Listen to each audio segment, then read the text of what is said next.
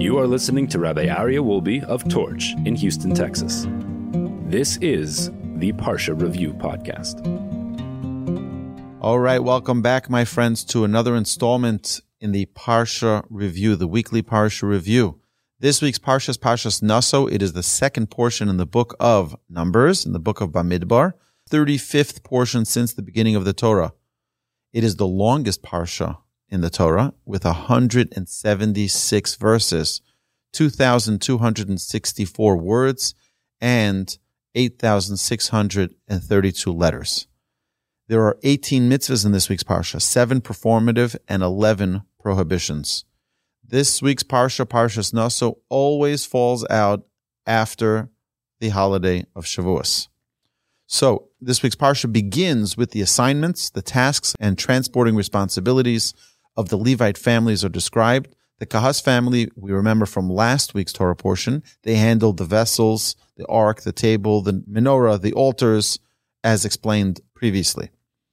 Gershon family, the Gershon, because they were Gershon, Kahas, and Merari, were the children of Levi, and each family had their own responsibilities. So the fa- the Gershon family handled the fabrics, the curtains, the tapestries, and the roof coverings. The Merari family handled the structural components, the boards, the beams, the pillars, the bolts, the sockets for the walls for the structure. Moshe concludes his census with a count of the Levites ages 30 to 50 with a total of 8,580 men suitable for the work in the temple. Now, you can multiply that with the women, add the children and young adults who are under the age of 30 and people over the age of 50, there were many Levites. Then Hashem commands the purification of the camp. Hashem commands that anyone ritually impure through tsaras, what we called the loose translation of leprosy, or a certain discharge called a zav, or someone who comes in contact with the dead, with a corpse, they must be removed from the camp. Then the Torah tells us interestingly about treachery or theft where someone holds on to the money of another Jew, either a loan that they didn't repay, theft, or they're holding on to employee wages and denies it with a vow, must repay once it's brought to light the, the truth of the matter, they must repay with an extra fifth added to it. If the person owed was a convert, but now the convert died and he has no heirs, he has no one to inherit his money. So who does the money go to? He's trying to repay it to this convert. The person repays to the Kohen and must bring a special offering. Then in this week's Parsha, the Torah goes into this special commandment of the Sota. What is the Sota? If a woman is accused by her husband of being unfaithful with no witnesses, he brings her to the Kohen, offers a jealousy offering for her, she stands before the court and is urged to admit her guilt. If she denies, she drinks a bitter water potion. If she is guilty, she would die an unusual death. If innocent, she will be blessed incredibly. The Nazir is then discussed. A man or woman who vow abstinence for the sake of Hashem, they must abstain for at least 30 days from drinking grape products, cutting any hair, nor become impure through contact with a corpse. Upon completion of the period of sanctity and devotion, the Nazir shaves his head and brings a sin offering and a peace offering. Then the Torah tells us in this week's parsha about the priestly blessing. Hashem commands the Kohanim, the, all the Kohanim from the tribe of Levi, to bless the Jewish people. Yivarechecha Hashem v'yishmerecha. May Hashem bless you and safeguard you. Ya'er Hashem panav elecha v'chuneka. May Hashem illuminate His countenance for you and be gracious to you. Yisa Hashem panav elecha v'yasem lecha shalom. May Hashem lift His countenance to you and establish peace for you.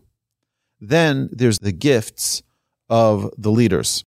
To celebrate the inauguration of the Mishkan on the first day of Nisan, in the year following the Exodus, the leaders of the tribes donated gifts, wagons, and oxen to assist the Levites with the transportation of the tabernacle. Moshe distributed them as needed to each of the families that were involved with the transportation, the Gershon, Kahas, and Merari families. The leaders desired to bring offerings, and Hashem commanded Moshe that each tribe should offer a sacrifice one leader per day. So each of the first 12 days of the month of Nisan, a different tribe brought their offerings in the brand new inaugurated tabernacle. They were offered in this order. Day one was Yehuda, day two, Yisachar, day three, Zevulun, day four, Reuven, day five, Shimon, day six, Gad, day seven, Ephraim, day eight, Menashe, day nine, Binyamin, day 10, Dan, day 11, Asher, and day 12, Naphtali. Together with their unique offerings, each leader donated gifts of gold and silver, animal and meal offerings. The total of all the gifts are listed in chapter 7, verse 84 to verse 88. Then Hashem communicates with Moshe. When Moshe arrives at the tent of meeting, he hears Hashem call him from atop the cover upon the ark of testimony from between the two cherubs. And that is where our parsha concludes. So I just wanted to take a few minutes to discuss some of the important lessons from this week's parsha. Number one, last week we mentioned, if you turn over your sheet, you'll notice that where Moshe and Aaron were, where they were camped on the east, Yehuda, Yisachar, and Zavulun are right next to them. Those three tribes camped next to them. And our sages tell us that when you have a righteous neighbor, you will be influenced righteously. When you have a good neighbor, you'll be influenced with goodness. And Yehuda, Yisachar, and Zavulun are the three tribes that had the most, most of the virtues of Torah study and the qualities of leadership were among those tribes. So that we mentioned last week. But if you look at the south side, you'll see Kahas. Who was part of the tribe of Kahas? Korach. And Korach was a negative influence. And we see that some of those tribes were influenced by Korach and ultimately fell, as we'll see in a couple of weeks, Torah portion. They fell to the trap of Korach and were negatively influenced. And our sages teach us it is so important for us to be cautious of our influences. Today, more than ever, you can be living in the best neighborhood in the world. You can be living feet away from the Temple Mount in Jerusalem. You can be right next to the Western Wall. You can be living in the holy city of Jerusalem. You can be living anywhere. And you have a little device in your hand that can connect you with the worst influences in the world. Our influences are from the things we allow into our lives.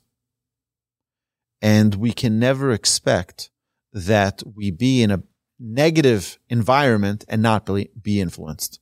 We will always absorb our environment. And when our environment is positive, our influences are positive, we become positive. So it's just another reminder of how important it is for us to always be cautious about our influences. The next idea I'd like to discuss is the concept of holiness. Holiness means to be separated, to be dignified, to be unique. And what we see is that Hashem tells the Jewish people, send the impure away. Be holy because I am holy. We see that Hashem, who does Hashem focus on in his Torah? Who does Hashem focus on in his Torah? Hashem focuses on the positive. Hashem focuses on those who are good. Hashem wants us to learn from those good influences. We see Abraham, Isaac, Jacob, the tribes, Moses. They're the good characters. Those are the ones that Hashem wants us to be involved with. What do we have about Esav? What do we have about Korach? We have a little discussion. And just so that you know what to stay away from. But the emphasis is always on the positive people. Hashem wants us to be sanctified. Hashem wants us to be dignified and Hashem wants us to be holy and separated from the negative influences. So we see that when we talk about the convert who died and didn't leave over any inheritors the Torah has a specific portion discussing how you repay that debt. And the commentaries explain why is this mentioned here? It's mentioned here to remind us again that Hashem defends the defenseless. When someone doesn't have anyone to defend them, the underdog is always picked up by Hashem. Who's the underdog? Jacob or Esav? Jacob. Who's the underdog? Joseph or his brothers? Joseph. You always find that the underdog is the one who's taken, even Isaac and Ishmael. Ishmael is older, Isaac is younger. Esav is older, Jacob is younger. Joseph is younger than many of his brothers. Moshe is younger than Aaron. Hashem always chooses the underdog. We have to understand that Hashem's mercy is very, very powerful. And therefore, when there is a defenseless character, like a convert or a widow or an orphan, the Torah tells us again and again and again, be very careful. Because if they cry to me, I will listen. I will heed their prayers and their requests. Therefore, it's another reminder for us to be extra cautious. If you know someone who's a widow, you need to use kid gloves near them to ensure that we don't hurt them, insult them, make them feel bad, that they should always feel included and they shouldn't feel left out. Then we see in this week's Parsha the incredible story of the Sota. And if you look in the Torah, it says multiple times about jealousy, and he was jealous of her, and he brings a jealousy offering. And it's, it's such an incredible portion discussing this allegedly adulterous woman. So we need to know that when we talk about jealousy, there's a good jealousy and there's a bad jealousy. Bad jealousy is when we're jealous of another person's possessions, when we're jealous of what another person's fortune is. Oh, they're smarter than me. Oh, they are, they have a better family than me. Oh, they have more money than me. They have a nicer home than me. That's a terrible, terrible jealousy because that means that we don't understand that everything comes from Hashem. That's a jealousy that's destructive. That's a jealousy that really distances us from the Almighty. Because instead of us recognizing that everything is from Hashem, and if Hashem wanted us to have that sweater, we would have it. If Hashem wanted us to have that car, or that husband, or that wife, or that child, we would have it. But Hashem chose an exactly perfect path for us and gave us the exact thing that we need in order for us to succeed. Therefore, if a person is jealous of another person, we have to be very, very careful that it be a positive jealousy. What is a positive jealousy? If you're jealous of another person's spirituality, you're jealous of another person's good character traits, you're jealous of another person's education.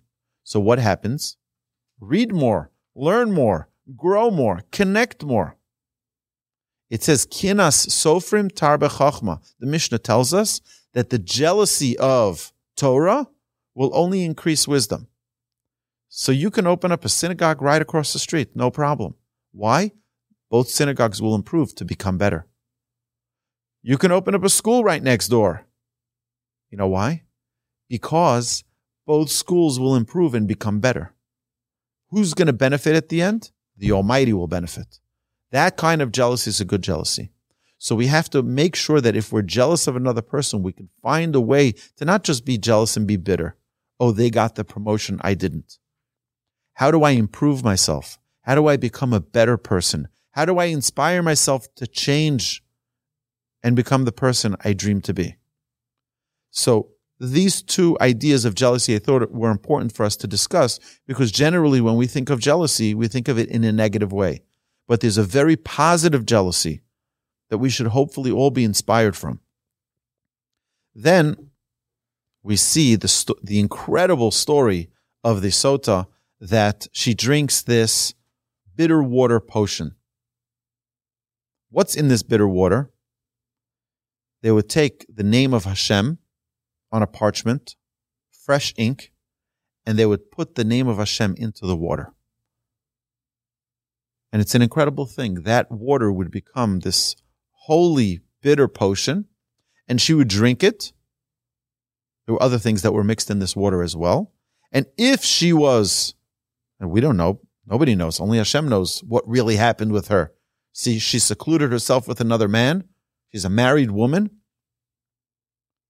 And she claims nothing happened. The husband claims in jealousy that something happened. So who's gonna who's gonna find out? Well, we'll find out after she drinks. Now they encourage her to admit her guilt. There are things that they do to bring her to a point of sort of to break her down from having this front of like, I didn't do it, I didn't do it. But Hashem is willing to have his own name erased for the sake of peace between a man and his wife, between a husband and a wife. Hashem wants us to be close with our spouses. And therefore Hashem says, erase my name so that there be peace. I want to tell you an amazing story. The Chazon Ish, who was the greatest Torah scholar in the early 1900s, who lived in Israel. He originally came from Europe, and he told someone that he only answers questions relating to shalom Bayit, to peace and harmony in the home. Fights between a husband and wife, those are the types of questions that he would answer. Those are the only types of questions he would bother himself with. And people would ask him, you know, your Torah is so amazing. Your Torah is so valuable. Why are you wasting time answering people with their nonsense questions? He says, no, I only answer questions for marriage related issues. They said, what are you talking about? We hear people asking you the craziest questions. Should I buy the apartment on the second floor? Should I buy it on the third floor? Should I do this? Should I do that? Should I take this job? Should I take that job? What are you talking about? You only answer questions relating to family wholesomeness to Shlom Bayit. He said, no. He says, they only ask those questions to see that they can trust me, to see that, that, that I'm a reliable source. He says, once they feel that I can answer their questions appropriately and that we have a, a, a trust going on here, that's when they bring out the real question. Says those are just the, the, the buffer questions. Those are just the questions, but it's such an amazing thing that the Chazon Ish said, if Hashem is willing to erase his name so that a husband and wife have peace, I'm willing to stop learning my Torah so that a husband and wife have peace. That's how important it is. It's paramount importance in Judaism that a husband and wife have peace in their home. Not only that, is that our sages tell us that the relationship between a husband and wife is parallel to the relationship between mankind and God. A person who's married needs to be selfless in order for that marriage to work. In our relationship with God, for that relationship to work, we can't be selfish. We have to be selfless. And the more selfless we are, the more dedicated we are in that relationship with Hashem, the holier, the greater we become. So it's a very important message here to remember the value of a husband and wife being at peace with one another, to find every way possible as a rabbi, as a friend, as a neighbor, as a counselor, as a mentor, to give people the ability to work and perfect themselves. I always say marriage is a workshop in character development. If someone is not ready to work on themselves, don't get married. Get Torah commands us to get married. That's right. That means you're going to have to work on yourself. You're going to have to overcome challenges. You're going to have to overcome your own preferences. You're going to have to create a new person here, a new, a new entity, a new world. You know, everyone comes from their own family, their own background, their own history, their own habits get into a marriage with another person, suddenly they bring their habits, you bring your habits, and you have to create your own. And if you're going to be all hard nosed and difficult with one another, not willing to accept and be flexible, then what happens is there's a fight. You know, people, what people like to do many times is they like to find someone who's exactly like them. Oh, we like the same movies and we like the same music and we enjoy the same food and we love to dance and we like the same vacations. So everything's the same and everything is great. So everything is going to be harmony, right? Not necessarily. because sometimes if they're the same, they clash. Sometimes you have to find someone with differences. They like different things. And then when you come together, it creates a peace and harmony that, and a love, a uniqueness that's now a new entity of the two of you together. It's not that you are who you are and you stay who you are. She is who she is and she stays who she is. No. Now you both become a new entity together. And I think it's an important conversation for people to have before they get married. To understand that marriage is not about kumbaya and romance like Disney teaches us. That's not what it's about. What Disney fails to show us is the importance of the struggle, of the challenge, of, yes, those fights, how those bring the bond even stronger. Many people, they get into that fight and they're one fight and they're out. Oh, it's not working out. What do you mean it's not working out? You just started. it's such an important thing for a person, every person, to understand that marriage is about working through those challenges, working through those differences. All right. The next is that, and this is a very important teaching, that we mentioned at the beginning of each of these Parsha classes how many verses, how many words, how many letters. But one of the most important things we see in the Torah is the order of the portions. Why is one thing mentioned next to the other? And the big question asked is why is the portion of the sota of the adulterous woman right next to the portion of the Nazir. Our sages tell us what is a, an adulterous woman? A woman who got carried away a little. What is a Nazir? Someone who abstains from wine, from worldly pleasures. Sages tell us something very incredible. If you see a woman who is accused of having an adulterous affair, you know what you need to do? Stay away from wine the Torah is telling you, you know what she got carried away from? She probably had a little bit too much wine to drink at the bar. Got carried away. Did something perhaps that she shouldn't have. It's a lesson for you. If you see something, it's a message for you. You know, there's a, a phrase in New York, they say, you see it all over the subways. If you see something, say something. I say, if you see something, it's saying something to you. The Baal Shem Tov tells us everything you see is a mirror reflecting a message to you. You want to know why you saw someone reacting like that? Why did I need to see it? I could have been two aisles away in the store and not see the parents yelling at their children like that. Maybe it's Hashem putting a mirror in front of me, showing me what I look like if I talk to my children like that. Why did I need to see a certain story on the news of murder, of theft? Maybe it's a mirror that Hashem is showing me that with my words, I can kill people. I need to be more careful. And today, more than ever, you look at the news, it's crazy what's going on. It's a message for us that we need to take into our lives and apply them. Have there been stories that you just didn't see, you didn't hear about it till weeks later? Yeah, we all miss stories. Why? You don't wonder why certain stories you see, certain stories you don't see. Because it's a mirror. Hashem is telling you this is the message you need to know, the message you need to see, and this is a message you don't need to see. It's not relevant to you, and therefore I'm not going to show it to you.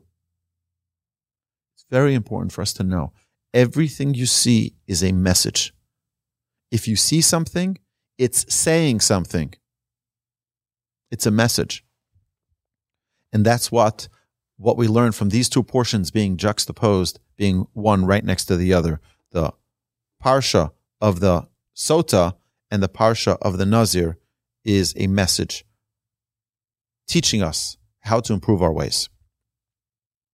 So a very important, a very interesting point that our sages talk about. The commentaries all discuss this we see that after the Nazir finishes his period of holiness, he brings a sin offering. A sin offering. Here's a guy who says, I want to be holy. I want to abstain myself from all worldly pleasures. he has to bring a sin offering. Sages tell us that God gave us this world to have pleasure, to derive pleasure. You're limiting yourself from pleasures? I told you to enjoy wine. It has to be in moderation, of course. I told you to take care of yourself and look good. Shem gave us beauty. Instead, you're growing out your hair because you want to abstain yourself from that physical beauty as well. It's unbelievable. You're trying to limit what God gave you to enjoy? That's requiring a sin offering. Hashem put us into this world for pleasure. Now, of course, a person needs to be sure and be careful that they're not getting carried away with fraudulent, counterfeit pleasures. But we're in this world for pleasure. And when someone abstains from pleasure, that demands a sin offering. Because Hashem, that's not why He put us into this world. He didn't put us into this world to abstain from pleasure. He put us into this world to enjoy the pleasures properly. Also, because it's incongruent with Judaism for a person to completely block themselves out from all pleasures, even for a limited amount of time. Torah wants us to take the pleasures of this world and use them appropriately, use them with balance. Everything in Torah is about balance. And if a person has imbalance, which is what a Nazir does, it's an imbalance where he's going to an opposite extreme to connect with holiness.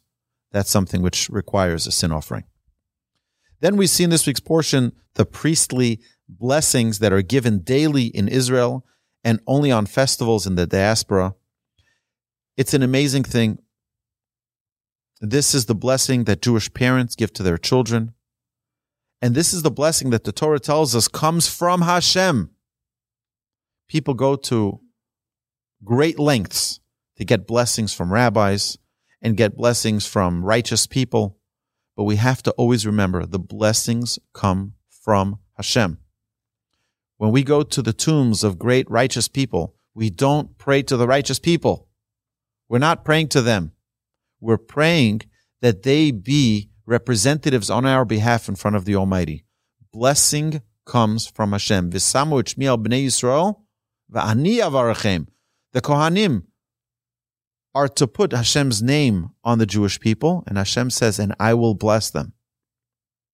The commandment here is for Hashem to bless the people when the Kohanim put the names of Hashem upon the people. That's what it needs to, that's the way it needs to happen. Not that the Kohen should get carried away like he has some power. The power of blessing is in Hashem's hands. But I want to share with you an amazing story I heard over the holiday of Shavuot. There was a man in New York who would be a regular at the synagogue, an elderly man. The rabbi noticed every holiday, every festival, when they were about to start the blessing of the Kohanim, this guy would dash right out of synagogue. He would leave the synagogue. You know, they start right by Modim is when everyone starts to prepare. The Kohanim already walk up to the front. This guy heads for the door. So the rabbi figured, you know, it may be this elderly man is eating by someone's house. He's a guest at someone's home and he's going to be late because the hosts prayed in a different synagogue. So he didn't want to be late. So the rabbi said, you know what? I'm going to invite him next festival, next holiday when we have the blessing of the Kohanim. I'm going to invite him to my house and that way he won't need to rush out and I'll find out what's going on. Sure enough, the rabbi invites him for the meal on the festival to be at his house. It comes the time for the blessing of the Kohanim, and this guy dashes right out. So after davening, the man is waiting there for the rabbi, and they're walking home. The rabbi says, "You know, I notice that you dash out every time there's the priestly blessings. What's going on?" He says, "Rabbi, let me tell you a story." Says, I wouldn't say this, but you asked. He says, when I was in the ghettos, in the concentration camps, he says it was the first night of Pesach. And there was a very righteous, optimistic individual named Yosala. And Yosela got everyone together, not everyone, three people. And he says, guys, I made matzah. I hid the matzah. We're going to have a Seder tonight. They said, you're crazy. They catch us. We're dead. He says, we're going to make a Pesach Seder. We're going to thank Hashem for giving us freedom. Freedom. We're here. Look, look where we're at. We're in a barracks. This is freedom. And he goes there, the three individuals, and they have a Pesach Seder and they eat the matzah, and it's an unbelievable thing. The next day, the second Seder, they had over 200 people there celebrating the Seder. Everyone having a little piece of matzah, a little something to remember, to connect. It says in middle of the entire telling of the story of Egypt and everyone is getting involved and everyone is suddenly smiling and happy. The door gets kicked open and this Nazi soldier walks in and says, What's going on over here? Who arranged this thing? Nobody says a word. He says, Tell me who did this, or I kill 50 people right now. Nobody says anything. He says, This is the last chance. So this Yasala stands up and he says, You can do with me what you want, but the Jewish people will always prevail. He says, You know what? I'm not going to kill you now. He says, Tomorrow we're going to make a grand scene. We're going to make a podium and we're going to kill you in front of everyone. And indeed, the next day, the second day of Pesach, they bring him up on this podium and everyone from the entire camp is brought out to see how this person is going to be executed. And he asks them before they execute him, he says, Can I just say one thing? They said, Yeah. He says, My dear friends, today is the holiday of Pesach. It's the second day of Pesach. And in our synagogues, we would have the priestly blessings. I am a Kohen. I would like to bless the congregation, to bless you all. And that be my last thing I do on this earth. And there he did the priestly blessings. He said, the blessing, and he said, Yivarechacha Hashem v'yishmerecha ya'er Hashem panav elecha v'choneka. Yisa Hashem panav elecha v'yasem lecha shalom. And they killed him. And this individual tells the rabbi, he says, I don't want to have any other priestly blessing disturb that vision that I have. That purity, that holiness, that experience. the most incredible blessing of the Kohen ever. Absolutely pure. He says any other priestly blessing would diminish that feeling that I still have. That's fire within me. It's an unbelievable power that the Kohen has. The Kohen has the ability, V'samu Shmiel Bnei Yisrael, put my name on the Jewish people, and Hashem through the Kohen blesses the people. He's a messenger of Hashem. The Kohen themselves don't have the power to bring that blessing to the people. Hashem, through the Kohen, gives that blessing. Hashem should bless us all that we should always be among the recipients of incredible blessing from Hashem. As parents, our obligation is to bless our children. To bless them is a custom to bless your children every Friday night. Many people do so right before Kiddush Friday night. And you know what? If your children don't live in the country, they're far away, on the phone. My son calls me from yeshiva every Friday and I bless him over the phone.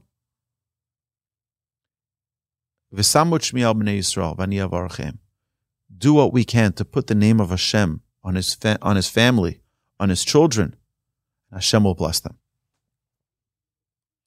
Then we see Moshe's concern about accepting the gifts of the leaders. We see that the leaders desire to bring offerings. Moshe was very hesitant until Hashem told him, yes, you can accept their offerings, but only one tribe at a time. What was Moshe's concern? So you remember Nadav and Avihu were very excited to give and to offer in the temple. Moshe was very concerned about that. Moshe was afraid that this was another example of Nadav and Avihu. But when Hashem told him that they're doing it with a pure heart, you can accept their gift. Only then did Moshe accept the gifts from the leaders of the tribes. We have to understand that the purity of heart in which we give is what really counts. It's not the numbers you give. It's the purity you give. It's the purity with which you give that counts. What would you prefer? A huge donation with someone who's mad at you or a smaller donation from someone who loves you? It's about the relationship of how you give. It says that a person who gave to the temple with a pure heart, the purer the intention, the holier that money was used for. No one wants to give money to keep the electricity on. Everyone wants to give money for the holy ark, for the gold. Everyone wants to give money for the altar. Everyone wants to give money for the menorah. How do you know what your money was given for? Just tell us by the purity of heart is how holy it went. And Hashem knows the intentions of the heart. All right. And then this week's parsha, we conclude that Moshe is our representative. And Hashem communicates with Moshe only after the inauguration of the temple, of the Mishkan, only after the Jewish people are taken care of. That's when Moshe can communicate with Hashem.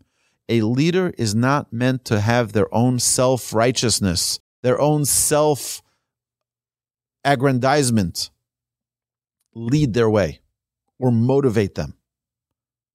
It should be taking care of the people first. That's my priority. After the people are taken care of, now I can communicate with Hashem. And we see that only after all of that happened in the temple, everything was taken care of. Then we see that Hashem called Moshe and Moshe was able to communicate with Hashem.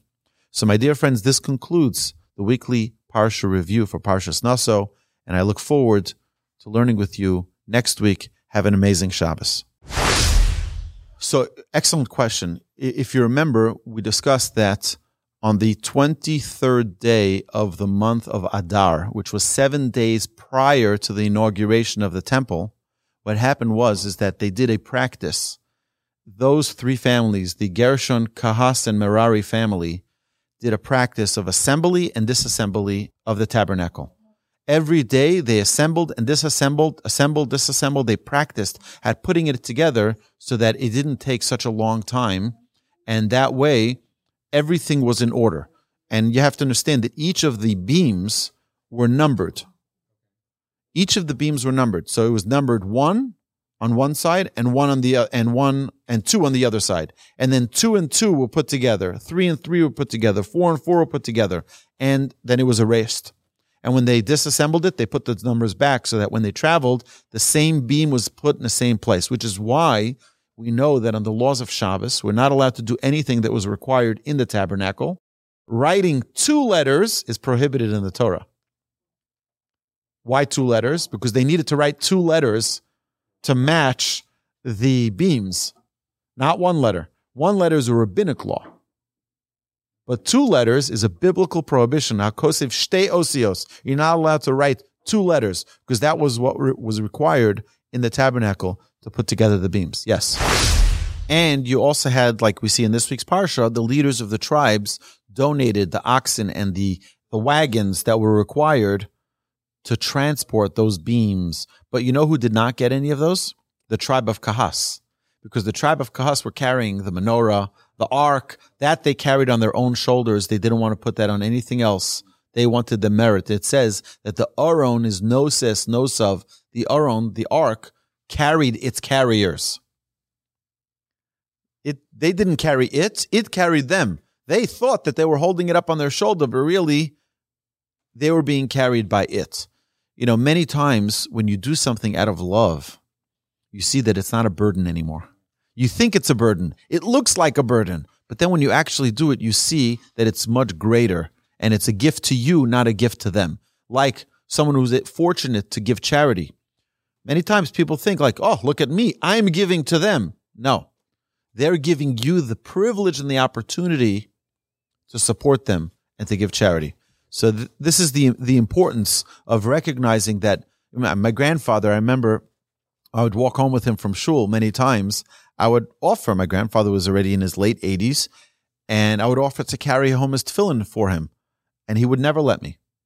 He says he would say the aron is nosa es nosav. The aron, the ark, carried its carriers. He says his tefillin carry him. It's not him carrying the tefillin. That's an excellent question. Thank you. That's a great question. Let me give you just a quick timeline. The Jewish people left Egypt Passover, right? That is an incredible time. 50 days later, they're standing at the foot of Mount Sinai and they receive the revelation. They get the 10 commandments that declared by the Almighty. 40 days later, Moshe descends from the heavens down the mountain and brings the physical tablets. So we have a physical gift from the Almighty.